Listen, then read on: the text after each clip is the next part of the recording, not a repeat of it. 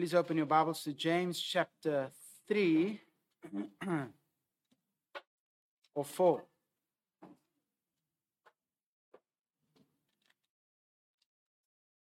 This morning we want to look at what is the source of our quarrels and fights. Now, I intended to cover verse 1 of chapter 4 right through to verse 3, but because I went long in my teaching hour, I will only um, finish verse 1. The reason is there's a connection. I will try to get to verse 2 if I can, then we'll do that. Um, but if, if not, then I will leave it for next time. There's going to be two outlines this morning, so don't get confused. The first outline will cover the scope of chapter 4, and there's a reason I'm going to do that up front um, and at this stage because it affects the end of chapter 3 as well. And then after that, later on, I'll give you the outline for this sermon and the next sermon as well. Chapter 4 stretches from the end of chapter 3, verse 18, through to 4 verse 12. Now, I know your Bibles have different um, chapter sections, and that's due to how the translators see where the section breaks are. Now, I'm going to make a case for 318 to be part of 4:1, and I'll do that later on. But if you look at chapter 3, uh, 4, verse 13, Notice what he says Come now, you say, today or tomorrow we will go into such and such a place and spend a year there and trade and make profit. Now go to chapter 5, look at verse 1. Come now, you rich, weep and howl for your miseries that come upon you. That is called an inclusio. The author starts with the same words and ends the section with the same words. And so, chapter 5, if you will, begins in chapter 4, verse 13. So, I'm going to move that section later on. Your Bible verses have not been inspired. I know some of you are shaking in your boots. He's changing the translation. No, I'm not. I'm changing the way that it's been broken up. Now, here's the outline for chapter 4. James deals with words, wars, and wisdom in 318 through to 4, verse 3. So, chapter 4 actually begins at the end of chapter 3, verse 18. Then there are two middle sections which deals with salvation and repentance. So the second section within chapter 4 deals with enemies of God and the world, chapter 4, verse 4 through to 6, and then repentance and its fruit, chapter 4, verse 7 through to 10. So he deals with words, wars, and wisdom and then he moves from that, if you want to subsection that, enemies of God and repentance and its fruits. Tells you what the real problem is and how to overcome the real problem. And then he goes back to words, judgment, and the law of God in chapter 4, verse 11 to 12. Now, if you keep that outline in mind and as you go back and read it, you will see that that's how the section of James breaks up. Now, let me make the case for 318 through to 43 to be part, to be seen as part of each other. Often, when we get to chapter 4, in our minds, there's a clear break. Why? Because it says chapter 4. What causes quarrels and what causes fights among you? And we don't connect it to what has gone before. And I do appreciate the work that has gone into tra- translations, but unfortunately, at certain stages, they do make some um, unhelpful decisions with regard to where to break the sections up. And this is one of those cases. As you inspect the section closer, you will see that James deals with verse 18 in terms of peace that comes to those who are wise. Look at verse 1 of chapter 4. What causes quarrels and what causes fights among you? What does that deal with? None peace. So 318, peace. For one, no peace. Clearly, those two are connected, right?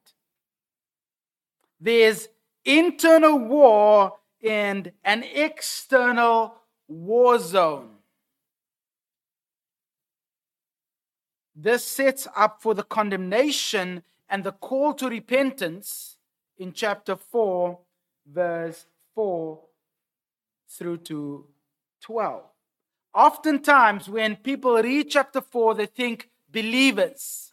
And so they, they make a difficult decision when it comes to James's call to submission. And they say, no, this is believers who are not submitting to God. These are believers who are acting as enemies of God. And that may be true because he's writing to the entire community. Here, chapter 2, verse 2 tells us that they are meeting in a what? Synagogue. Do you only have believers in a synagogue? Not at this stage in history. James is in a unique time in history where you've got believers who have been exposed to Jesus Christ and have come and submitted their lives to Christ as Lord. And now they are still in the synagogue because the separation between Christians and Jews have not yet been made. This is very early on in the stages of the early church. They are still meeting in the synagogue. And so James writes to this synagogue in the synagogue where they are meeting, and he says to them, Those who have peace with God are peacemakers in the church of God. But those who do not have peace with God are troublemakers in the church of God. Make sense? That's the connection between 318 and 4:1. And so I left 318. I was asked this morning going to preach 318. So yes, kind of. But 318 provides a transition to the problem of chapter 4. James wants the believers to think about what God does in the midst of his community, in the midst of his people. Look at 318. A harvest of righteousness is sown in peace by those who make peace. There's two things that James highlights in 318 the fruit of righteousness and the peace of peacemakers. It's pretty obvious a harvest, literally, a fruit of righteousness is sown by peacemakers. Hmm. James uses an agricultural imagery to show the lasting effect of those who have wisdom from God. They sow the fruits of righteousness in the seeds of peace. Why? Because they have peace. They are known as peacemakers. So James wants these saints to believe that if you have the wisdom from above in verse 17, that the effect of this will be seen in the community of the saints. Keep that in mind. Take note what he says in verse 17. Wisdom from above is first, and I said it's internal first before it's seen externally. So, internal in relationship to God, it is first pure, and then the very next thing he mention, mentions is peaceable. So, in reality, the first external reality of wisdom from above is what? Peace. It's peace. Gentle open to reason, full of mercy, and full of good fruits, because the word full covers both. Impartial and sincere. And last week we looked at those who discriminate and who are hypocrites. That's that last two words. Now, James says, and as a result of having this wisdom, a harvest of righteousness is sown in peace. What has he just replaced wisdom with? Righteousness, the fruit of righteousness. What James wants these readers to think of is this if you have wisdom from above, you also have what? Righteousness. You are right with God. You have a right response to God. And so wisdom is seen in the fruit that righteousness demonstrates. In fact, the genitive here, the fruit of righteousness, it's the fruit that comes from righteousness or the fruit that is born out of righteousness. The fruit of righteousness here is akin to wisdom. It doesn't mean that you are wise if you have righteousness. It doesn't mean that. It means that if you have wisdom, you should also have what?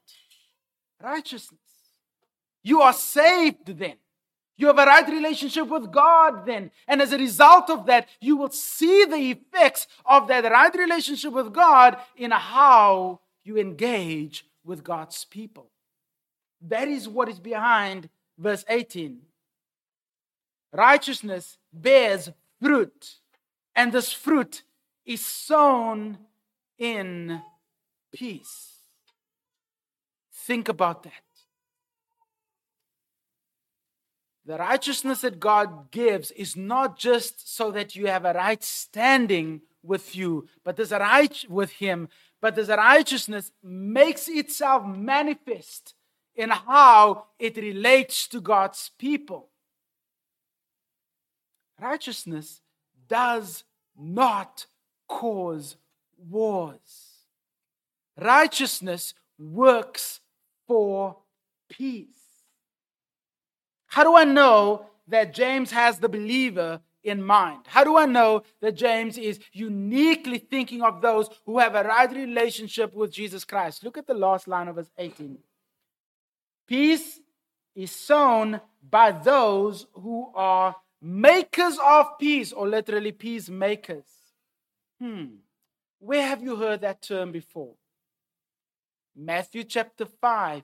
Blessed are the what?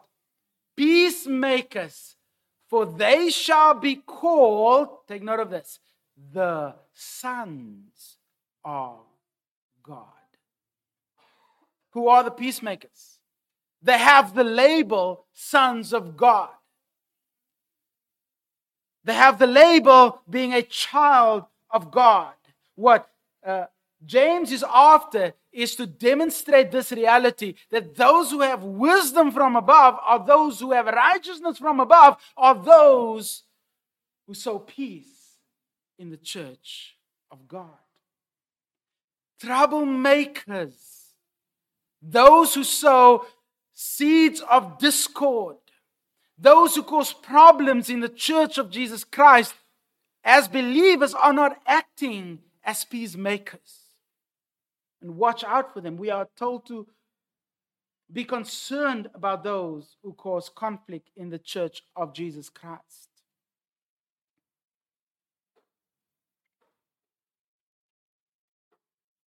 In God's kingdom, God's people are not at war.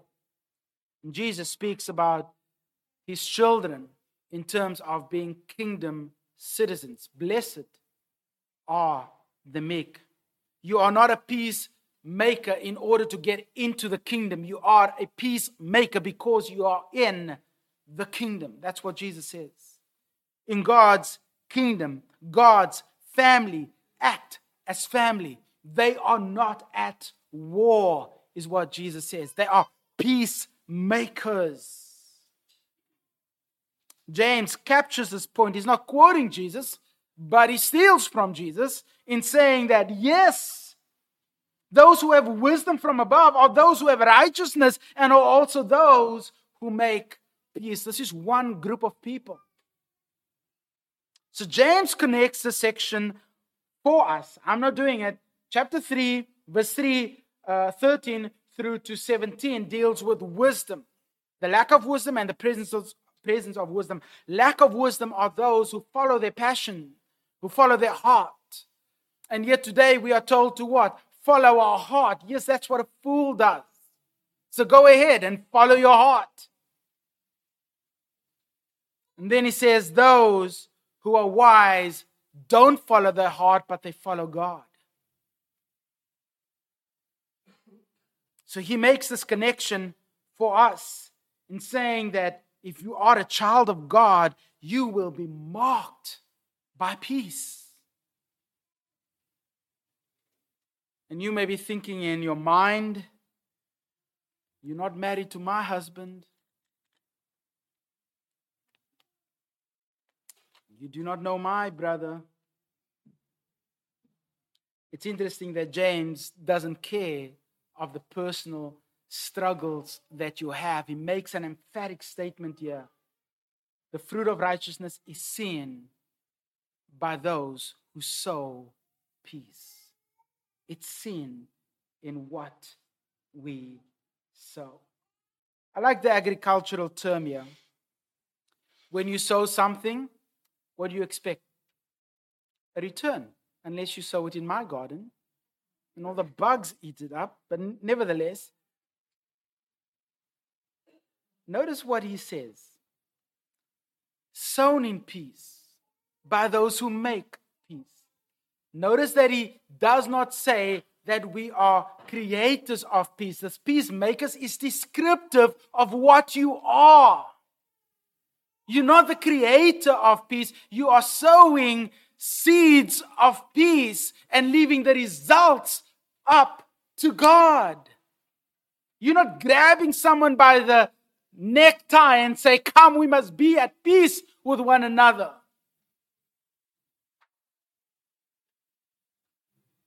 You are doing the work of peace and allowing God to do the work of peace. Peacemakers are those who are blessed in Jesus' eyes. Peacemakers are those who are family of God in Jesus' eyes.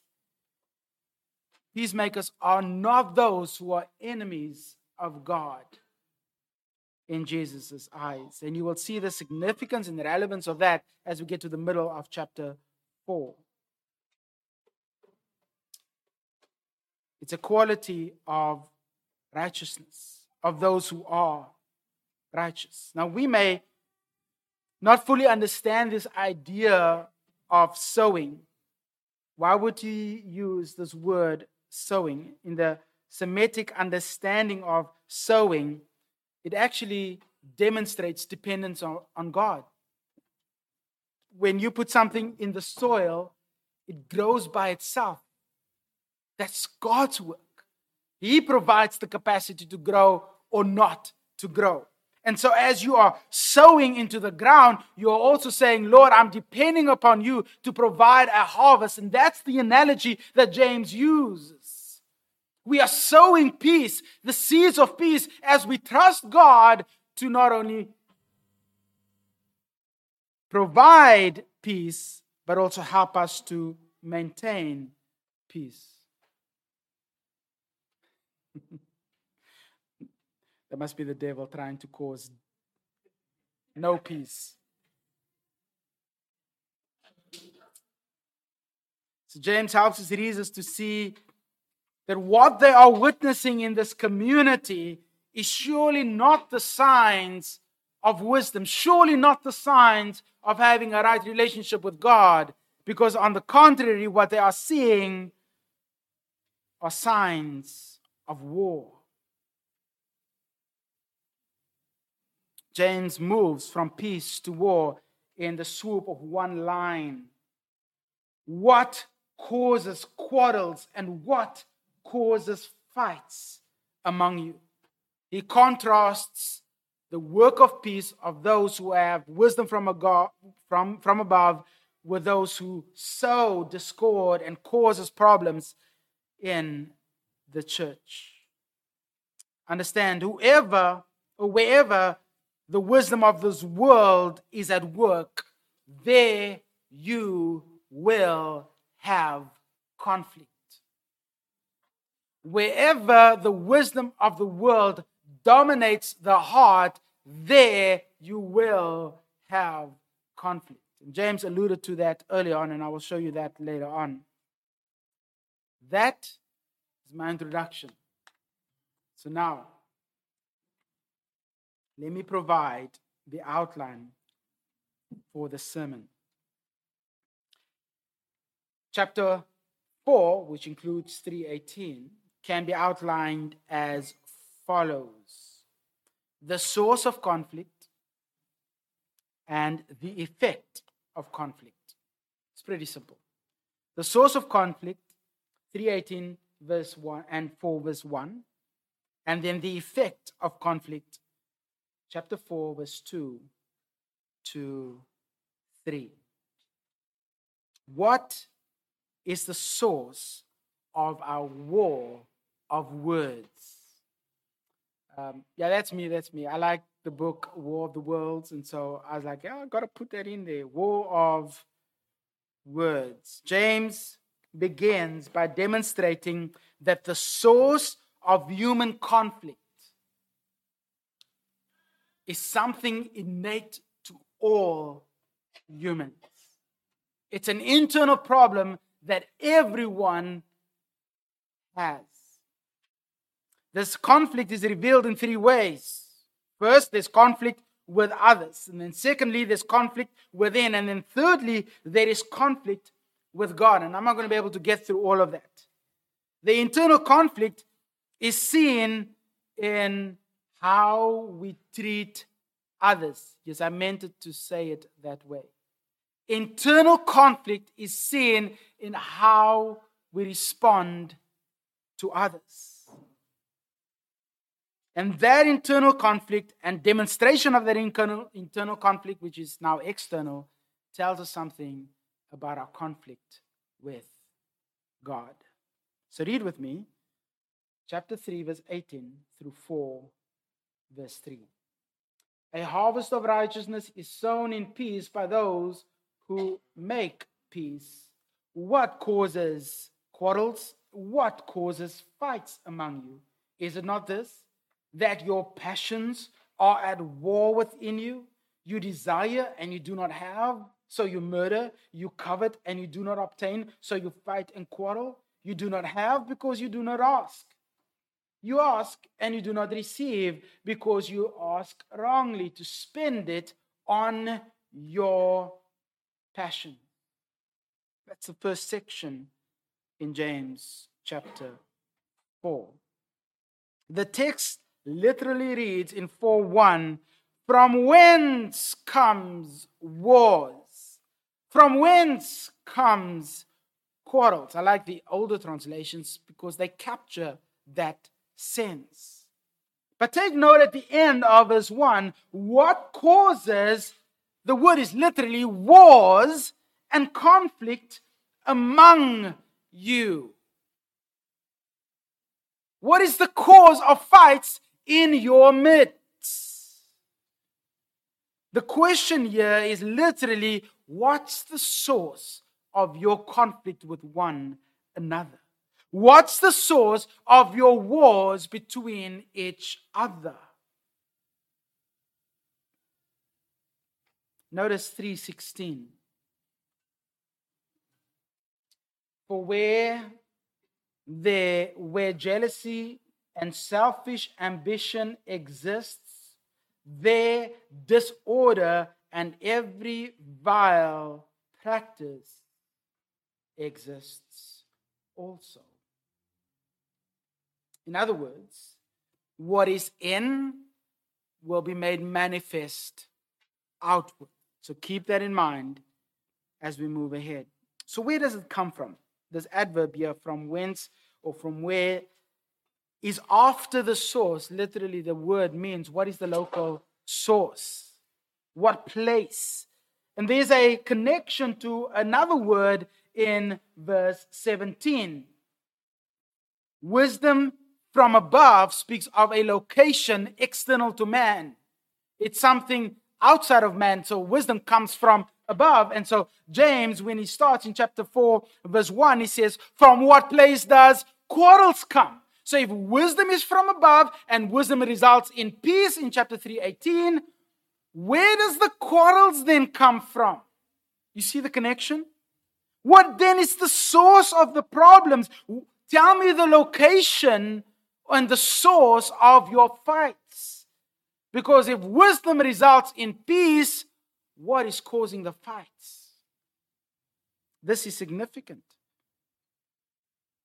James wants him to get to the heart of the matter. Just as he's now expressed the glorious blessing of peace that comes to those who are wise, so now he expresses the disorder that comes to those who are unwise. He's still speaking about wisdom. This word quarrels, like I said to you, is literally a word for chronic war. There's a country that loves war. It's always in, and it's not South Africa, always involved in war. Chronic war symptom. That's the word here. Always in a campaign of war.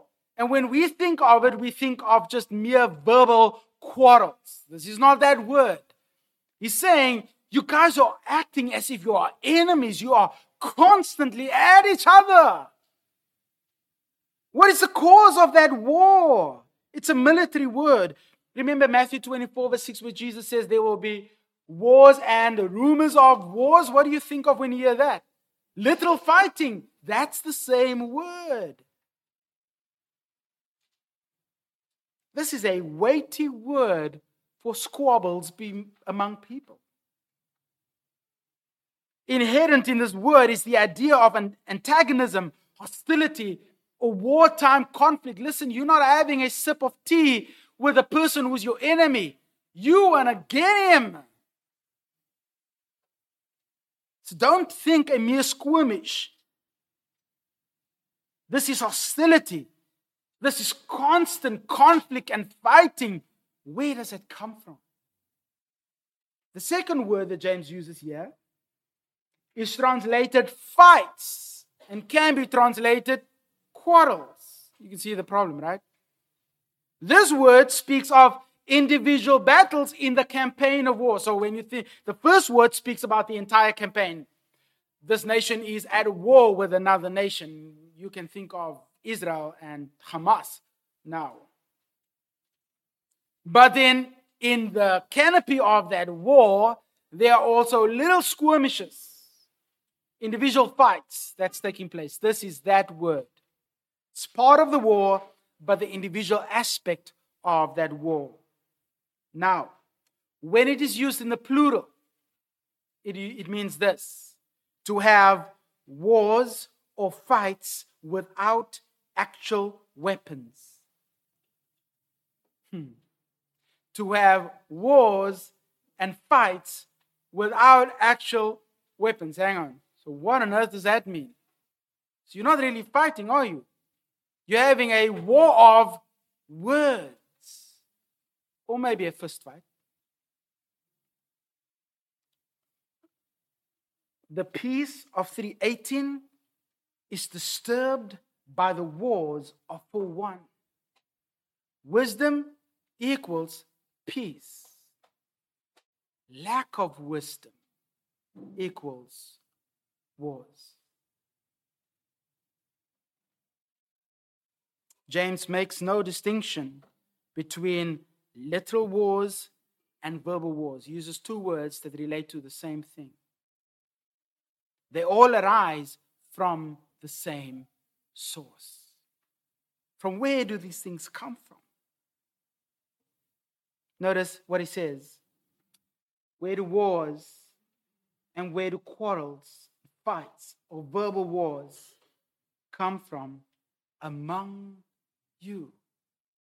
That is in your synagogue, in your congregation, in your midst. What then is the source of these wars? There's a sense of interpersonal fighting that James is highlighting here. This is not indicative of a church that has submitted its will to God. And for one, James follows up this question with another question. Now, regularly, you don't answer a question with a question. Please don't do that. But James has the right to do that because he's the author of this book. And so, in this part of verse 1, he highlights what the actual source is. Take note. Is it not this, that your passions are at war within you? Isn't that a strange thing to say? What's the source? From where does it come from? James literally says, Is it not from here? I think it's the Net Bible that closer, closely reflects that. Is it not from this? That captures the sense. Is this not the source? Is this not the location? Is this not behind your quarrels, your fights, your wars? Namely, your passions? That is strange. Why would passions lead to wars? James is depicting the inner desire to get something that one does not possess and will fight for that thing at any cost. Is it not that passion, desire, want, lust that causes fights among you? The question requires a positive, affirming response. In other words, yes. Yes, James, this is the source of my fighting. This is the source of my wars. This is the source of my quarrels. It is my passions running amok. Notice what he says. Is it not this? Is it not from this? Is it not from here that your passions are waging war within you. It is at war within your heart. The reason why you have external verbal wars is because there's a war raging in your what? Heart. The internal turmoil feeds external strife. So before I elaborate on that, let me explain this word passions. It can mean pleasure of any kind. It can mean a desire for anything, good or evil. Can, but oftentimes in the scriptures it is used of evil pleasure. Second Peter chapter 2, verse 13. It is part of that which defines the unbelieving having evil pleasures. In Titus 3, verse 3, it is coupled with sinful passions. It's a strong, controlling impulse that drives you to action. It's the same word from which we get hedonism a lust for self pleasure, a pursuit of self indulgent pleasures. Is it not this passion that drives you to war, is what he's saying? Understand the weight of what James is saying. Where do external verbal wars come from? Is it not this, the woman you gave me? No. Is it not this, the man that you have given to me? No. We fight externally because there's a raging, infernal war, internal war in our hearts. There is a fight for your passion. There is a fight for your desire in your heart. That's why you quarrel. That's why you fight. There is a war for my satisfaction. There is a war for my will. There is a war for my wants. And so, because I don't get what I want, what do I do? I fight with everybody. Isn't that true? You see it with kids. Imagine a, a child walking out by out of a shopping mall and he sees what he likes. I want that red car.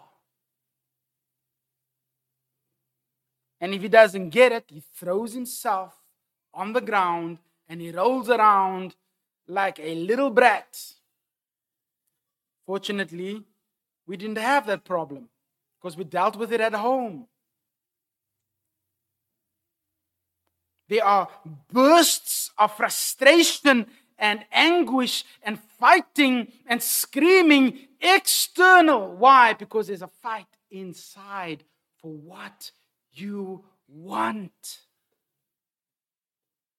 Why? Why is there an internal struggle? Internal wars lead to external verbal warfare. Say that again. Internal wars lead to external verbal warfare. The reason you are engaged in so much conflict, James says, is because something's wrong in your heart. Unsatisfied hearts are, uh, are expressed in unfettered attacks.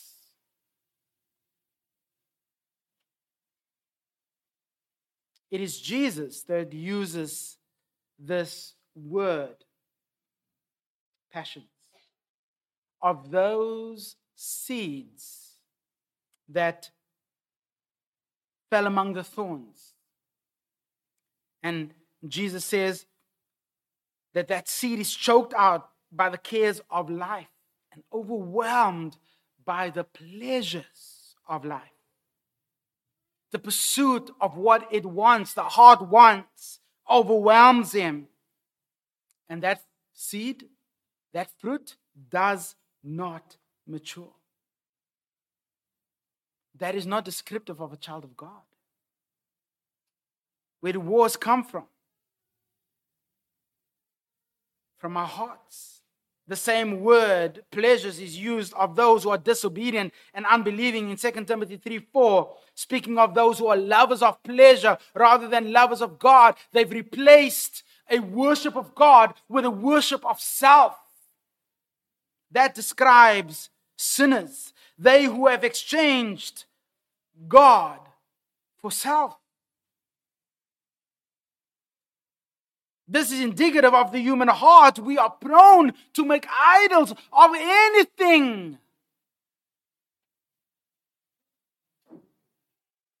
The source of conflict is that passion, that inward focus, that self seeking nature, that self pleasing desire that if it's not fulfilled, erupts in war like proportions externally. An uncontrolled, raging, unpeaceable, non gentle person. The members among you, or the the, the members that James is speaking about here is not the church, but the internal, literally your own members, that which is within you. The picture here is of an unsatisfied heart. An unsatisfied heart that is fighting for its own passions. An unsatisfied heart that causes conflict externally because it is not satisfied. That's the cause of quarrels and fights. One of the struggles in biblical counseling, something that we do need to consider, is we love to deal with symptoms. We say we shouldn't deal with symptoms, but we love to deal with symptoms because it's easy. And so when there's a couple that quarrels, what do we try to deal with? Is the quarrel. Well, what caused the quarrel? Okay, no, she cooked the lamb too long. I don't know if that's possible, but she spoiled my favorite meal. And so I blew up. That's not the cause. She scratched my car. Hmm. Interesting. That's not the cause. May contribute, but that's not the cause. We deal with fighting and with arguments. We deal with the struggle of interpersonal relationships. But we don't go, go to the cause of the problem. That's what James goes to here. What is really the problem? The reason you are hurtful towards other people is because you have a heart that is controlling you. You have a passion that drives you to self exaltation, to self desire, to self want. You want everybody to meet your need, and that's why you lash out at people. Listen, an unsatisfied heart is a dangerous heart. You will see that in a moment's time. Unsatisfied internal passions, those unmet desires, those unfilled wants, those unfilled pleasures leads to impulses that can lead to external factions. Why the source? See, symptoms can be managed by people. Think about that. If a guy is a drunkard, if it's a, if it's a drug addict, if he struggles with smoking, you can put them on a schedule and they can outgrow it, right? Just believers and unbelievers can do that. You can grow into a habit to do a good thing. So it's easy to talk about symptoms, but we don't often talk about the cause of that symptom. What causes, quote unquote, addiction? It's a desire. It's, it's a desire, it's a love for self.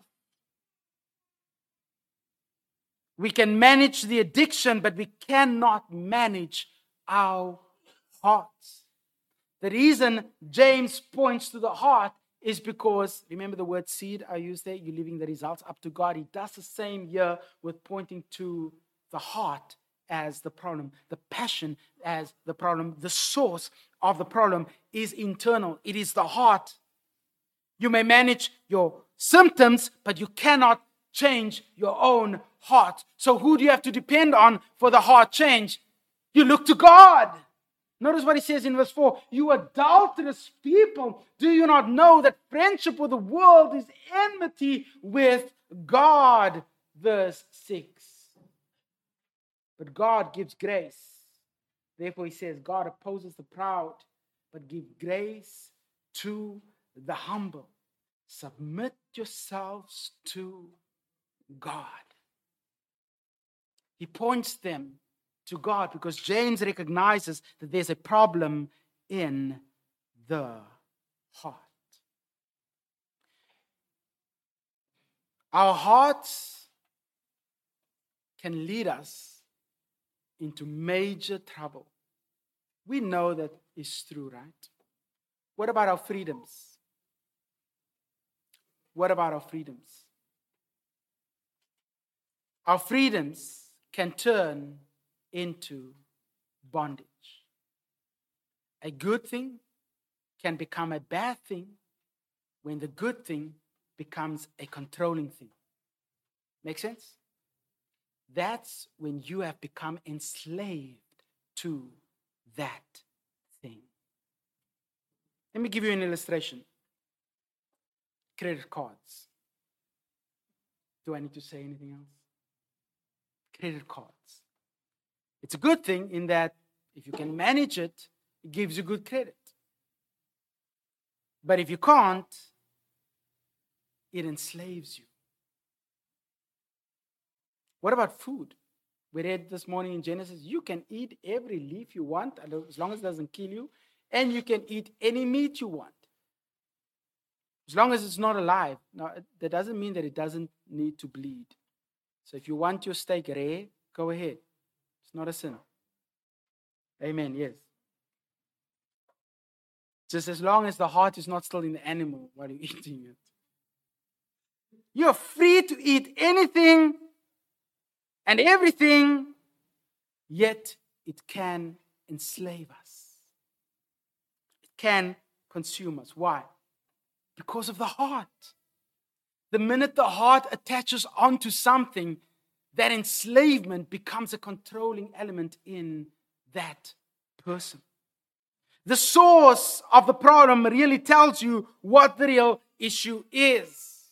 You fight and you quarrel, you're at war with one another, not because you just like to fight. No, it's because there's something wrong with your heart.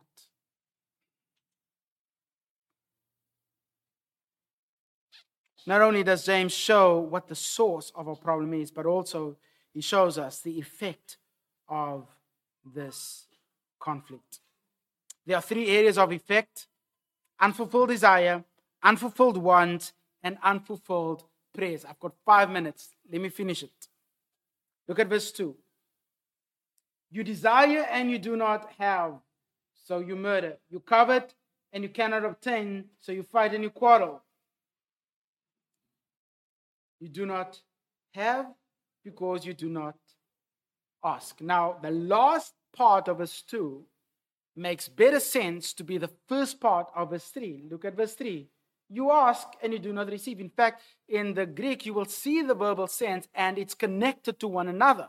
Again, the versification here is actually not the best. And so verse 2 ends at the end of quarrel. You desire and you do not have. You covet and you do not obtain. So you fight. Let me give you the internal structure of how this works. James says, You have a desire, but you cannot get it. You murder.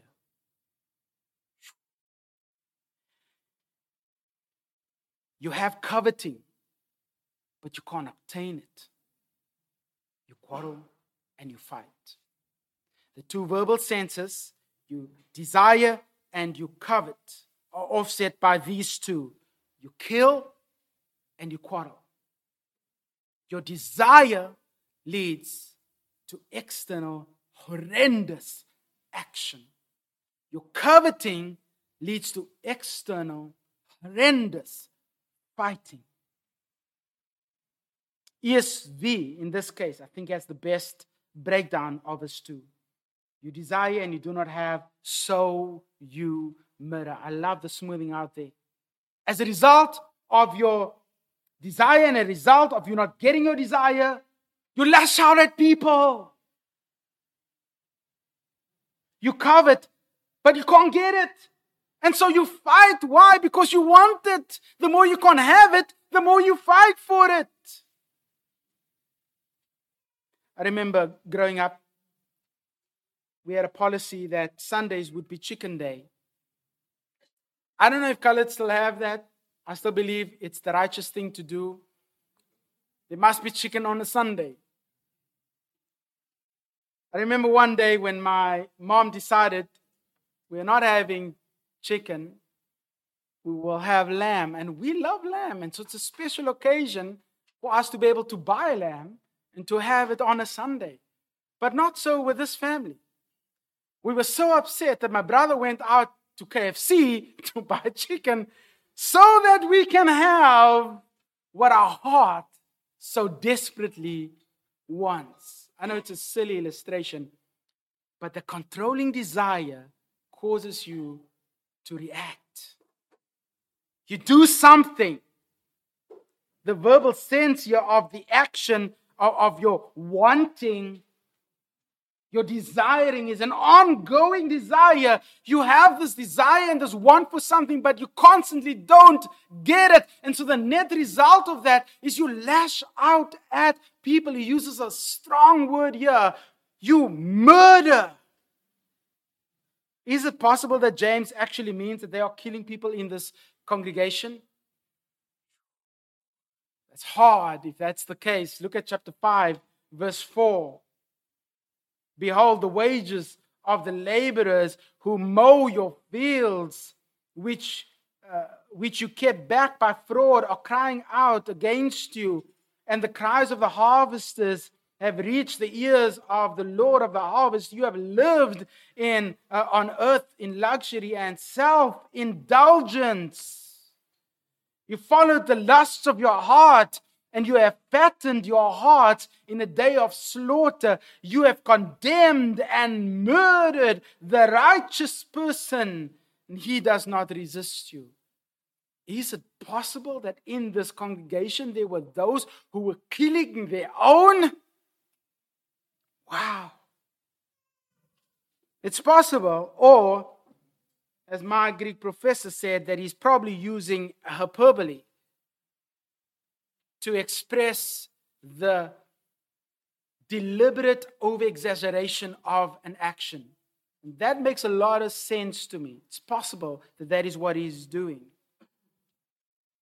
The deliberate exaggeration of the action. You go overboard. You desire you can't have, and so you go overboard in your reaction. That makes sense. And so he uses the, the, the um, murder as a balance to your desire of your heart. Others say that it's talking about how Jesus speaks about hating your brother in your heart. It's hard to say what exactly James has in view. I do lean to the idea that this is hyperbole. So you murder. Your unfulfilled desire will lead you to unbelievable action. That's the force of what he's saying. Murder is rooted in the what? Heart. That's what he's saying. Your external actions is directly linked to your heart. Unmet desire will lead to unbelievable activity. It's like maybe you missed your anniversary. And so instead of buying roses, you buy her some fake flowers that is dirty and was lying in the second-hand pile at a thrift store. Um, what do you call this? Thrift stores in in South Africa? Charity store, sorry. You walk up to her and you say, It's our anniversary year. And her reaction is not that she takes it and throws it into the trash can. She bends your nose out of shape. And rightly so. That's an overreaction to a mishap, to an oversight. That's what James is after. There's an overreaction to something that you can't have. The desire of the heart is so controlling that you will do anything for it, whether it's control, whether it's power, whether it's your standard, whatever it is, you're so committed to it that you will go out of your way for it. Wow. When we are not satisfied internally, we act on that impulse. Secondly, there's not only unfulfilled um, desire, but also there's unfulfilled wants. Notice what he says in verse 2 you covet and you cannot obtain. Again, the idea is an ongoing coveting. You're constantly looking at something else and you want it and you want it and you want it, but you just can't have it. So, what do you do? You fight. You walk in the house and you fight. You go to work and you fight with everybody. It's just a regular habit for you is to fight. Why? Because you want something so bad, but you can't get it. Again, James demonstrates the cause problem of our struggles. The real reason we are at people is because there's a problem with the passion in our heart.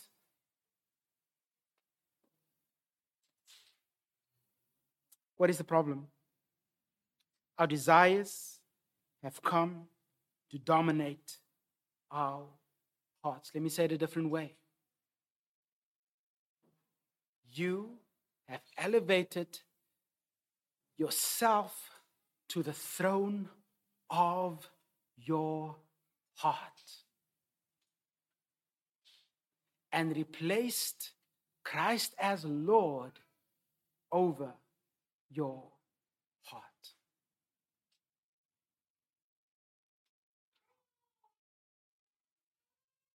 Where have we heard this before?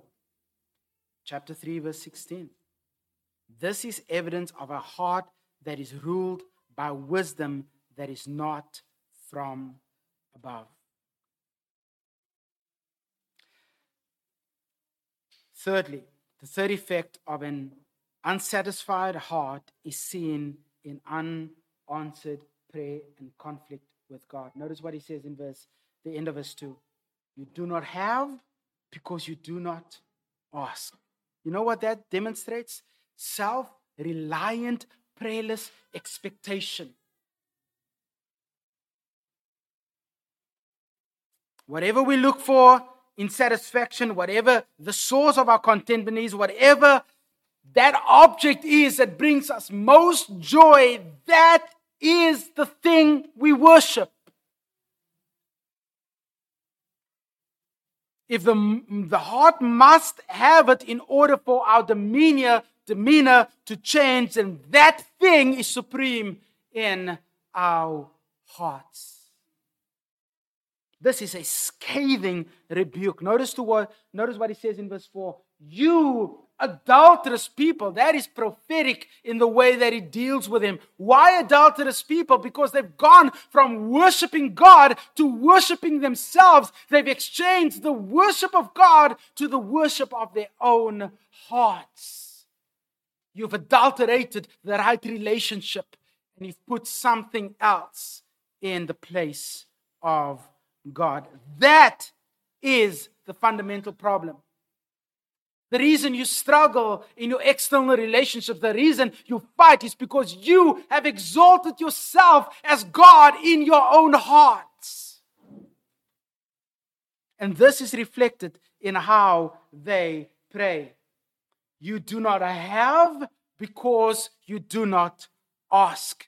You don't even prioritize God in your prayers. You are so self satisfied, you are so set on your own passions that you have drowned out God from your prayer life.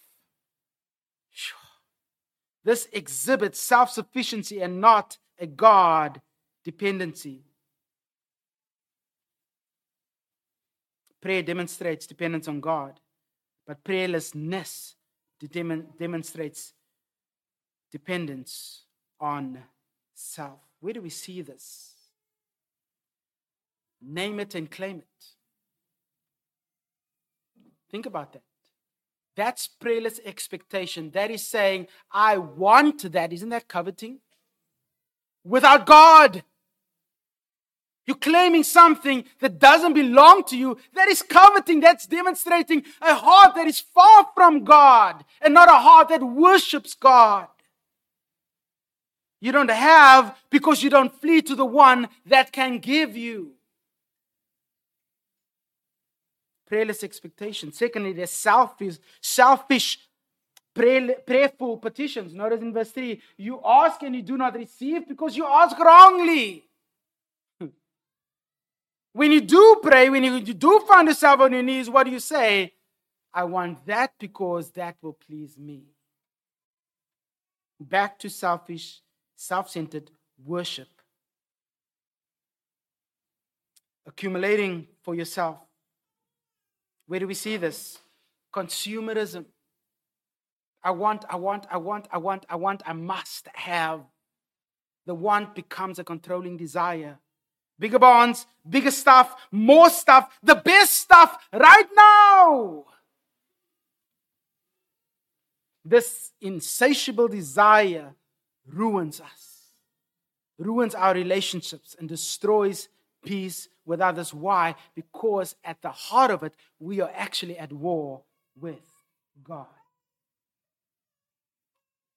This is how our sinful passions is manifested in our relationships.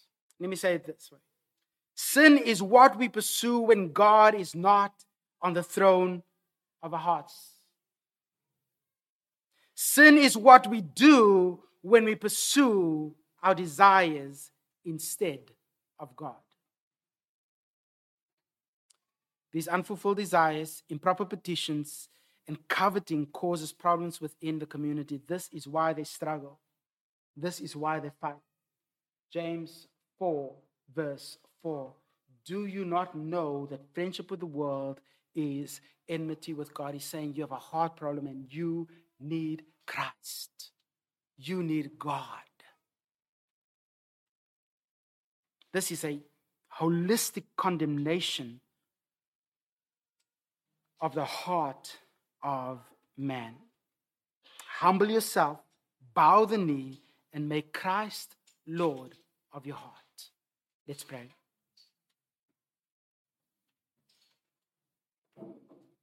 Father, we say with a hymn writer, I need thee every hour, O gracious Lord. Forgive our arrogance, Lord, that we think we can handle life apart from you. Cleanse our hearts from the sinful pride of self exaltation and worship. You know what we need.